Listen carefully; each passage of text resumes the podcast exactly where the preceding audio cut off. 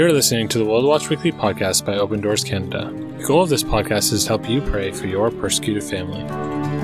Since 1955, when Brother Andrew went behind the Iron Curtain for the first time, Open Doors has been strengthening persecuted Christians where faith costs the most. For more information about Open Doors Canada or about the World Watch List, please visit our website at www.opendoorsca.org. Enjoy today's episode. Hello, and welcome back to the World Watch Weekly podcast. My name is Andrew, and with me is Jared. Uh, we are excited to dive into a new episode, but before we get there, we wanted to take a moment and pause and say thank you to everyone who participated in One with Them, a day for Christian captives. Uh, we were blown away by the number of pledges, uh, of people who pledged to pray for uh, those held captive for their faith in Jesus Christ and the number of churches that participated. Uh, we are just so thankful uh, for everyone getting behind our brothers and sisters who are held captive, and we know that our prayers are making a difference. And so thank you so much for taking the time to participate. Today, we want to get back to where we started as a podcast and focusing on one country from the World Watch List. Uh, but before we dive into that country, Jared, why don't you just explain to those who maybe are new to the podcast or have forgotten what the World Watch List is? For sure. The World Watch List is a document produced by Open Doors that is a authoritative ranking of the top 50 countries in the world where persecution is experienced by Christians. And this week we wanted to talk about the country of Comoros. Now, Comoros is among the smallest countries in the world. And if you uh, happen to be following along maybe with a map of the world, you'd probably actually have a hard time even seeing it on a map. But if you look at the continent of Africa and you go off of the east coast beside Mozambique, between Mozambique and the big island of Madagascar, near the top of that channel of water, there's uh, three islands or three visible islands. There's many smaller ones there that wouldn't show up on a map. And those islands there are the country of Comoros. It's very, very small. There's approximately 800,000 people there. The islands are volcanic with uh, steep mountains and deep lowlands. And if any of you have ever used essential oils, Comoros is among the top producers of essential oils in the world. I thought that was interesting. So, as a little island off the coast of Africa, Comoros doesn't show up very much in world history.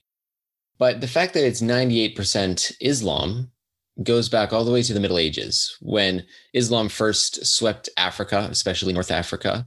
And the inhabitants of Comoros, uh, according to legend, actually sailed to Mecca to learn more about this new religion.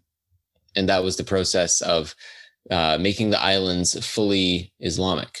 And today, uh, they are 98% Sunni Islam, and any other religion, including other forms of Islam, are suppressed. Only about 2% of the country identifies as any kind of Christian, whether Protestant or Roman Catholic.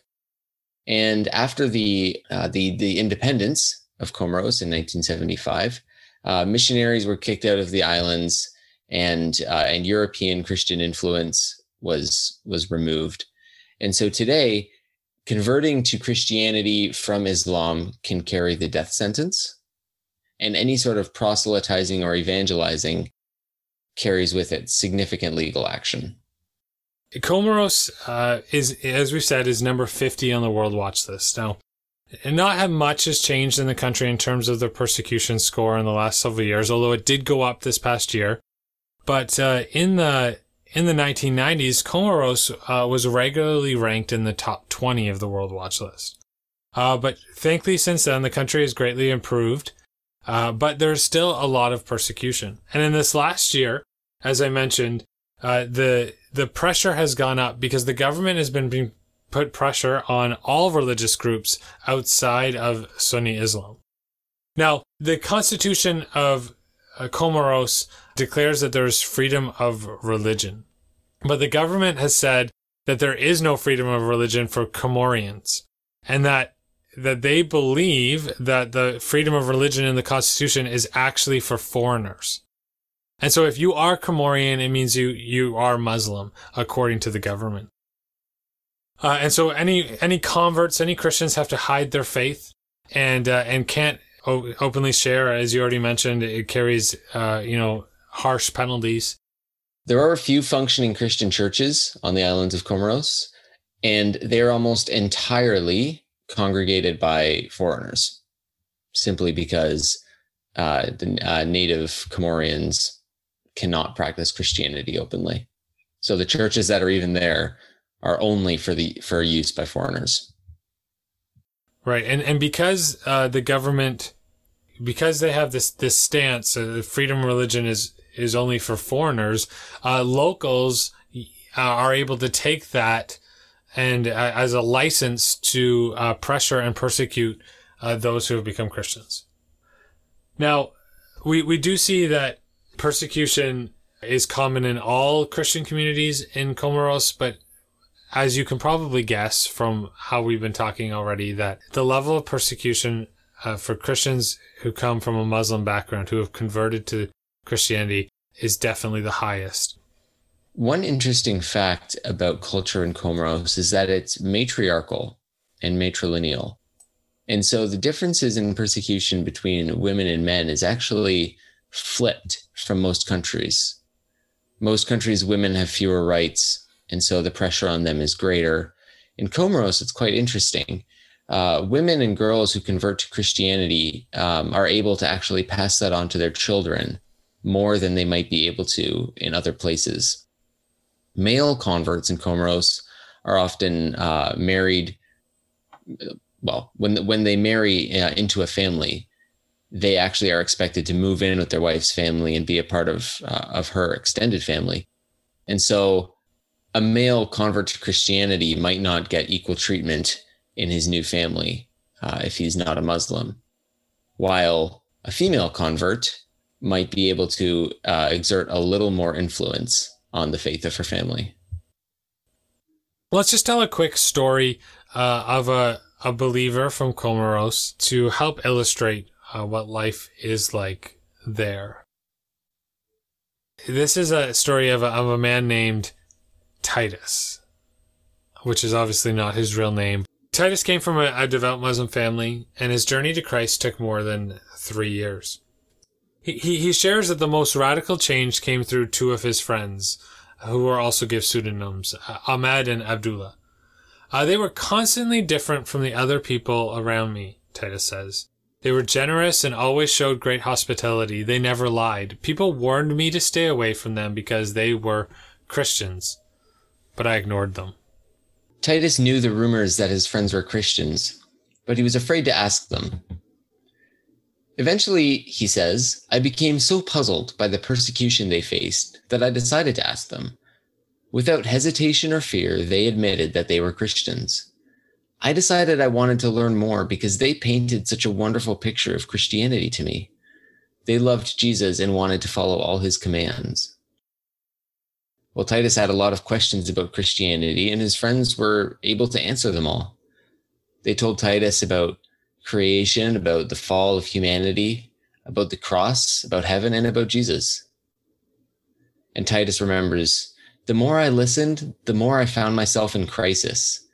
These good friends told me God has a son, yet Islam teaches that God can never have a child. On one side, there was God and Jesus on the other was Allah and Muhammad. Well, Titus was always wondering which one was the right way. And after a long time of thinking, he finally became sure that Jesus was the way and the truth and the life. And he decided to follow Jesus. Yeah, barely three days after this decision to follow Christ, Titus's house burned down. He was only able to rescue his computer. Uh, all he had, uh, other than that, were the clothes on his back. You know, Titus says, I felt like this was a test of my faith in Christ, but it turned out to be faith strengthening. Ultimately, Ahmed and uh, Abdullah uh, were the only ones that helped him, and they gave him clothes, shelter, food, money, helped him get him back on his feet.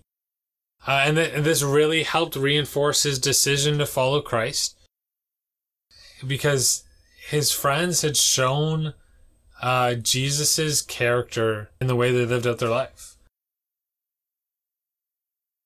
we're gonna pray for for Titus and, and for other believers in a minute, but I, I just want to encourage you today as we hear that story.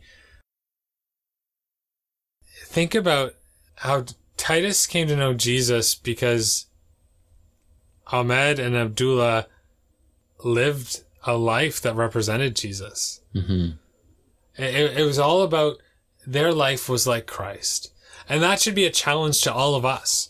If, if in a country that is 98% Muslim, a country that you can't evangelize and you can't proselytize and you could, you know, be imprisoned, uh, for doing that. Just living differently than the world around you because you live mm-hmm. for Christ it makes a difference. That is the beginning of evangelism. And now ultimately it led uh, Titus to asking questions. And thankfully, these friends had the courage and the boldness to answer honestly. Said we are Christians and told them about Jesus and and they could have faced consequences and they could have faced punishment because of that, but they had the courage and the boldness to to be witnesses for Jesus Christ. And so that's a challenge for for me. That's a challenge I believe for us uh, as a church uh, in the West in Canada.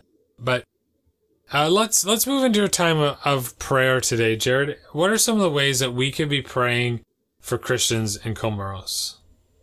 Well, first of all, we can pray that Christians will be able to continue living like Jesus, living blamelessly and fearlessly, and that that will open doors uh, for the gospel in Comoros.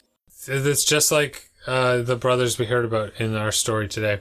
Uh, let's also pray uh, for for Christians uh, from a Muslim background who have left Islam to follow Jesus, ask God to give them wisdom, courage, and support so that they would know that they are never alone.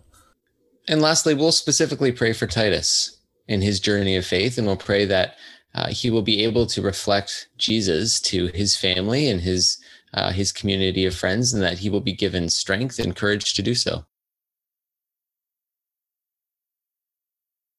So we're going to take a moment now and pray. Lord God, this tiny country so often uh, goes unnoticed in the world. I'm sure uh, some people listening uh, to the podcast will probably not have even heard of it. And Lord, we know that uh, these people in Comoros are loved by you and you know them intimately. You know every hair on their head. And Lord, we pray today that you would strengthen the church in Comoros despite the persecution. We pray that you would be with our brothers and sisters there who are seeking to live like you. We pray that you would grant them strength and courage and peace in the midst of the restrictions against Christianity. Help them to live blamelessly and fearlessly, uh, like these two friends in the story, Lord, that they would be able to eagerly share their faith with others and that their testimony would be a source of light in the spiritually dark place. We pray for those who have converted to Christianity from Islam. We pray that you would give them as well a special measure of strength. They are the ones against whom uh, much of the harm will be done, and we pray for protection. We pray that you will hold them in your arms, Lord, and they would find themselves uh, free and uh, and be able to live out that freedom uh, uh, in a greater way than they ever have before. May you be with our brother Titus. We thank you for his journey of faith and how you were able to draw him to you. May you grant him the courage to share his faith with his family and his friends, Lord, and may his testimony uh, be something that people look at and they begin to wonder what happened to Titus? What changed in his life? May that be a, an open door for the gospel in Comoros, we pray. Thank you for your church, God. May you continue to strengthen them around the world. In Jesus' name, amen. Amen. Thanks so much for listening to today's episode. Hey, if you would like, if you have a country on the World Watch List that you would like us to focus on, we encourage you to email us at podcast at odcan.org and tell us what country you want us to do an upcoming podcast on, and we would love to make that happen. Thanks again for listening. As always, if you enjoyed the episode, we'd love for you to subscribe, uh, rate, and review the podcast, and share it with someone else so that more people can be praying for our persecuted family around the world. God bless you. See you next week.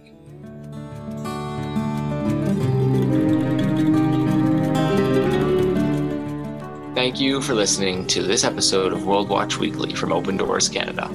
For more information on how to pray for our persecuted family, please visit our website, www.opendoorsca.org. Click Get Involved and then click Prayer.